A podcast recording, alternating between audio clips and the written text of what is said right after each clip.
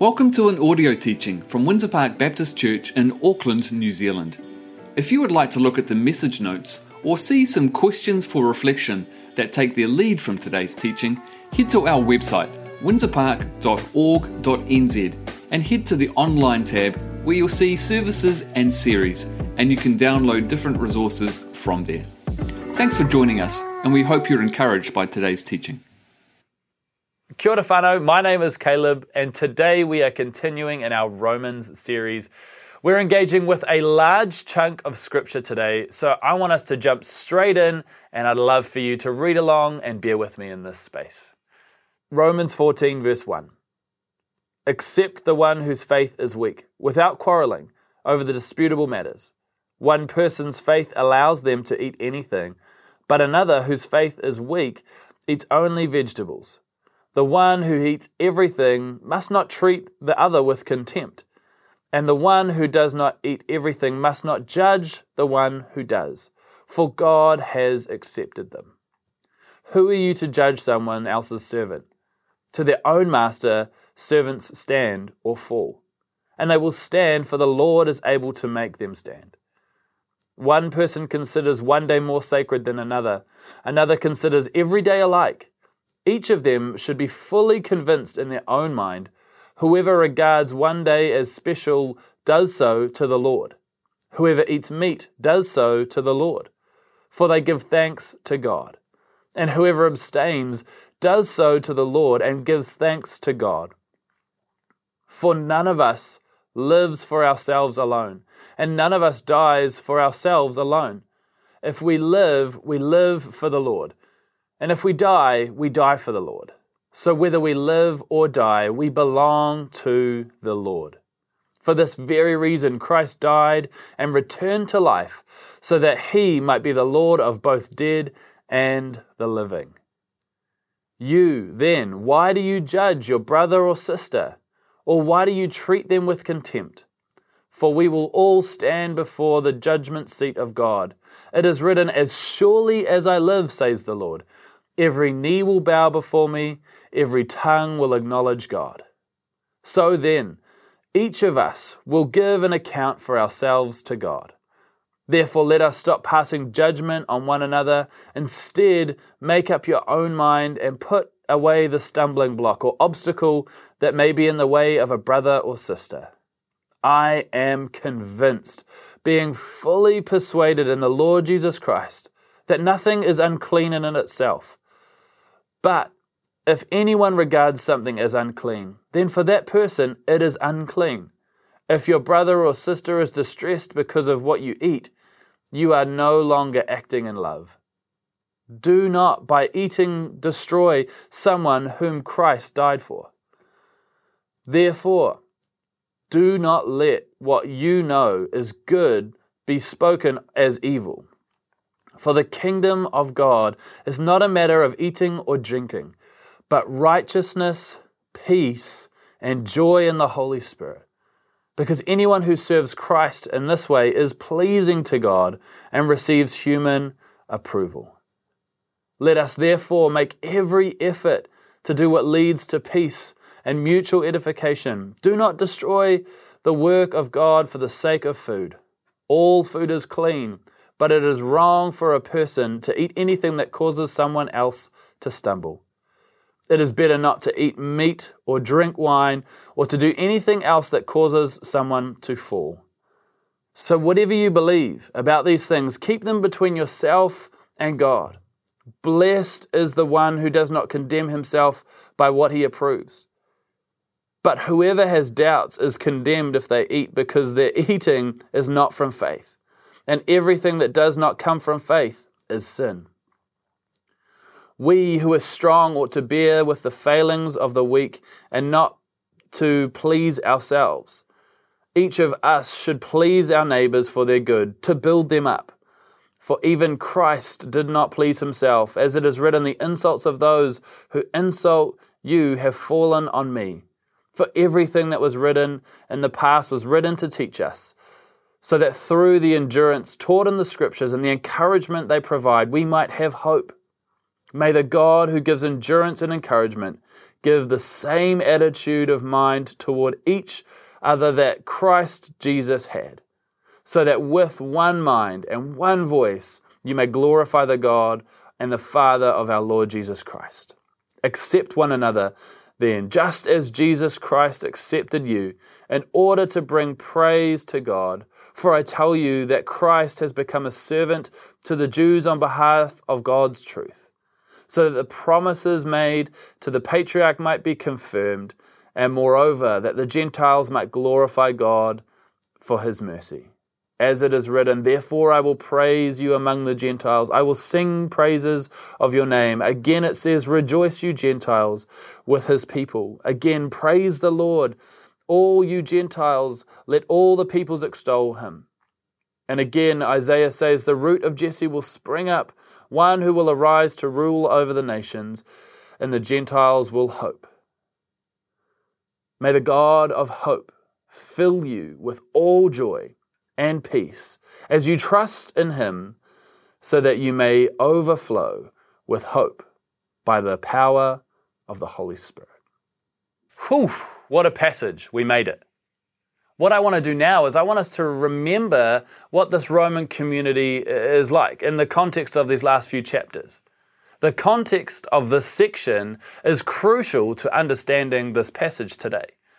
Paul is encouraging the Roman church here in chapters 12 and 13 that they may serve one another with their God given gifts through being unified in love and forgiveness. We must remember that this was a diverse group of people meeting together, Jews and Gentiles coming together under the gospel of Jesus in Rome.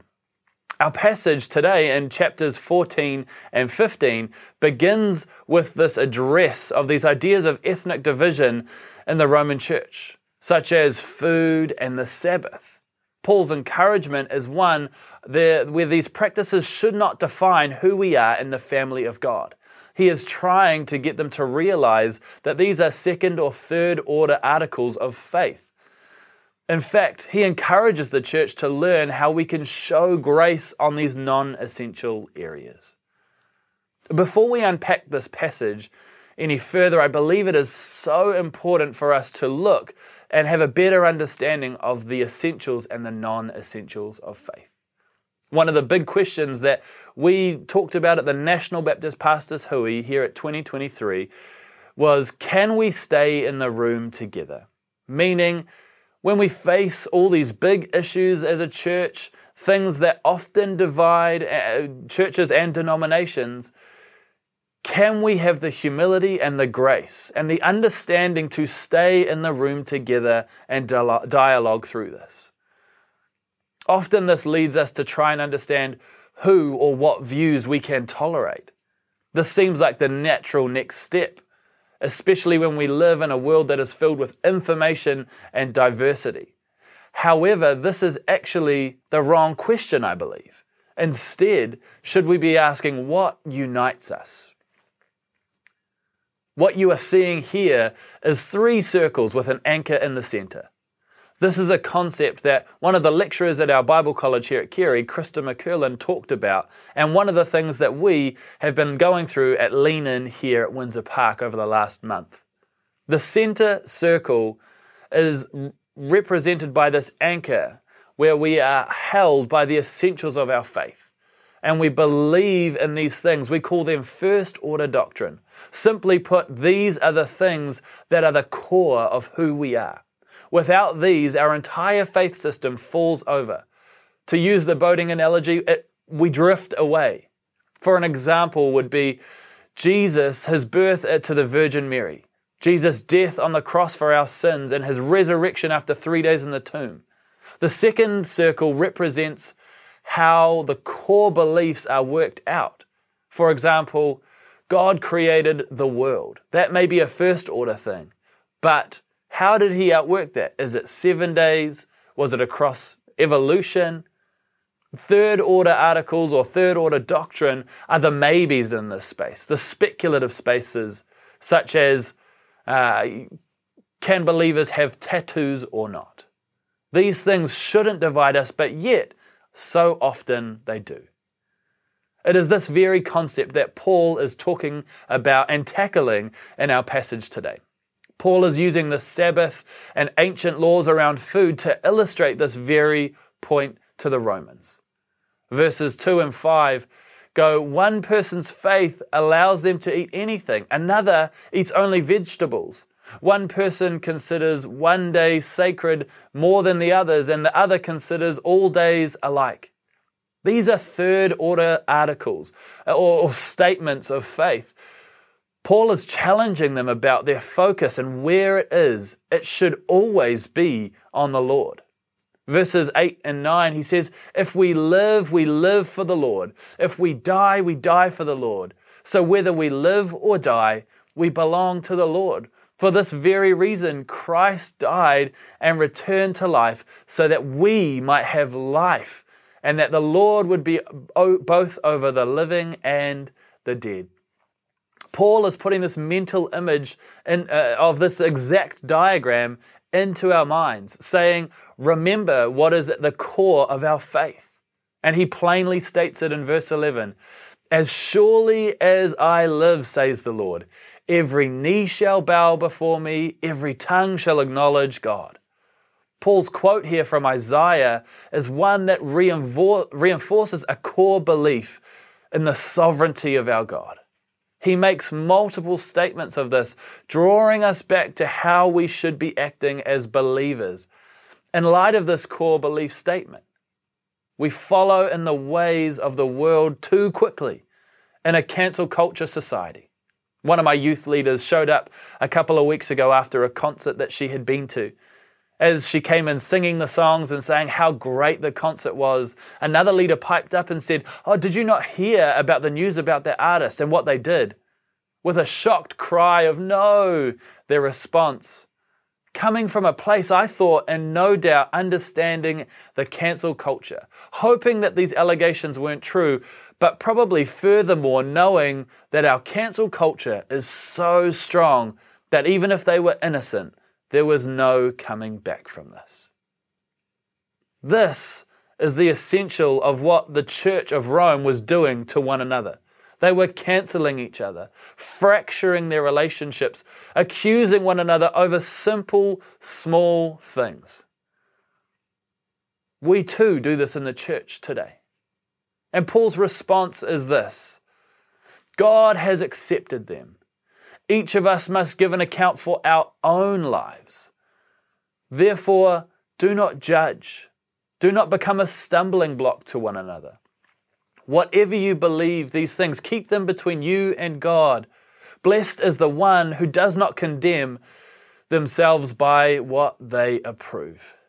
Each of us could please our neighbors, for it is good to build them up.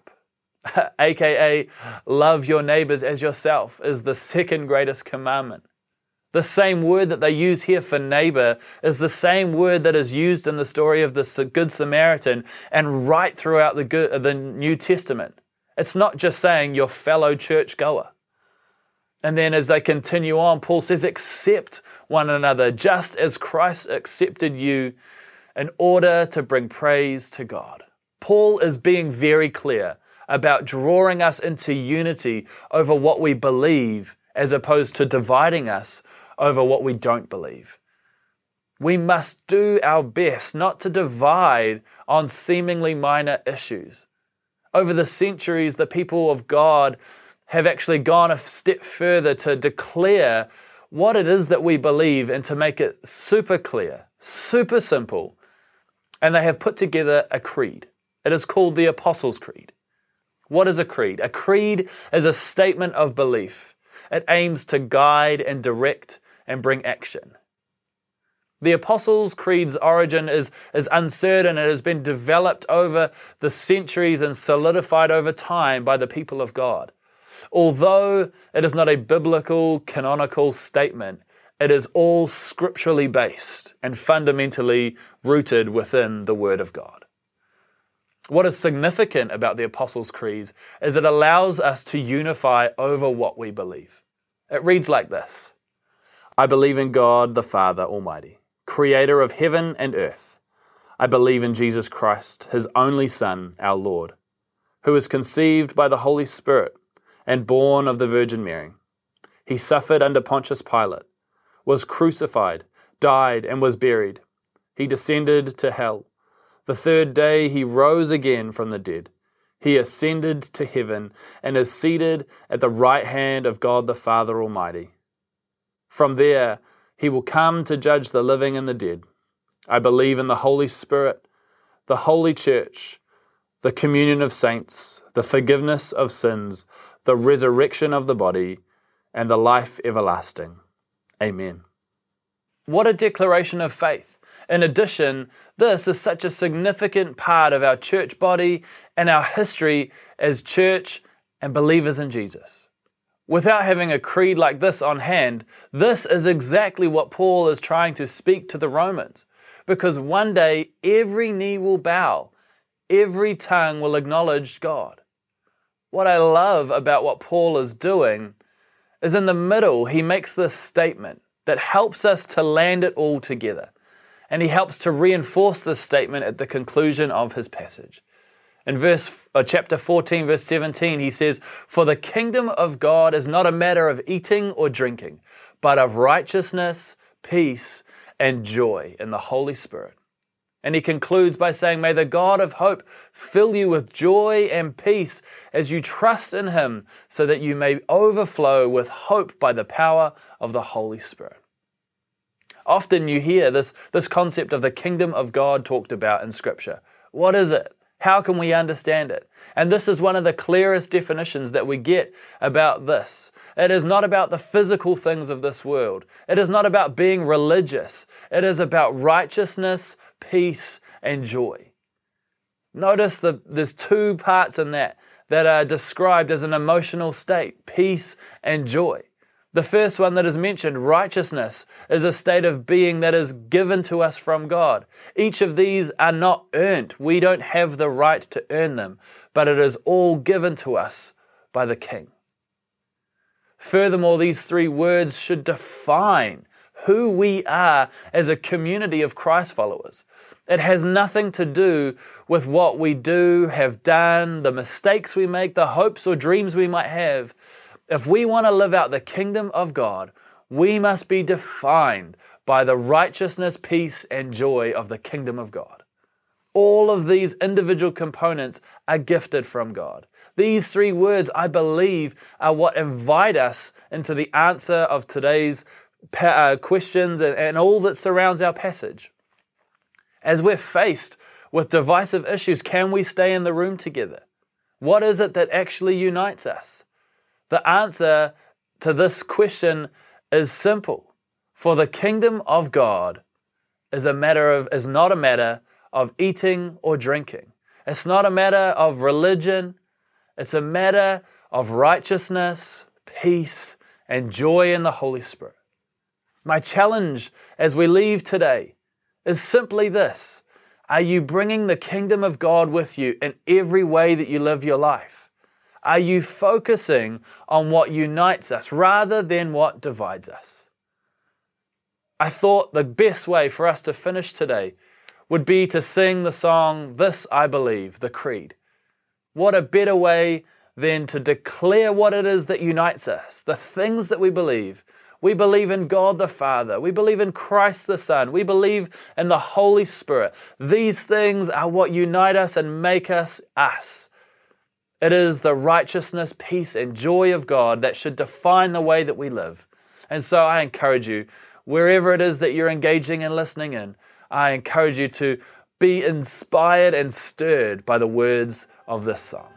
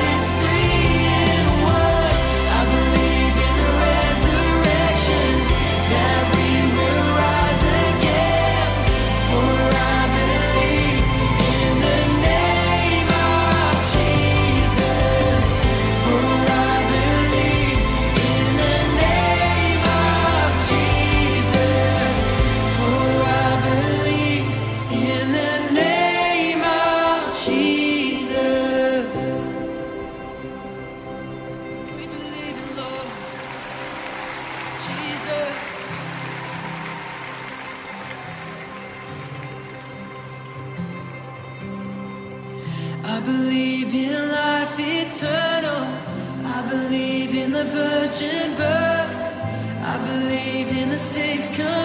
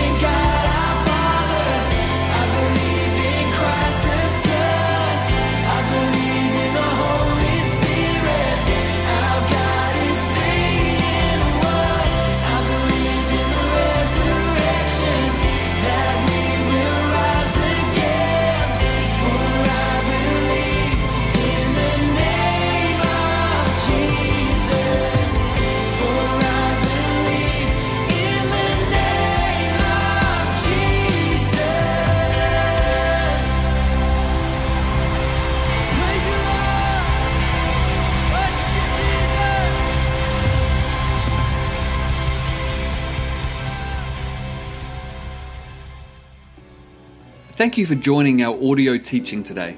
If there are ways that we can continue to support you or help you in your journey, please reach out to us.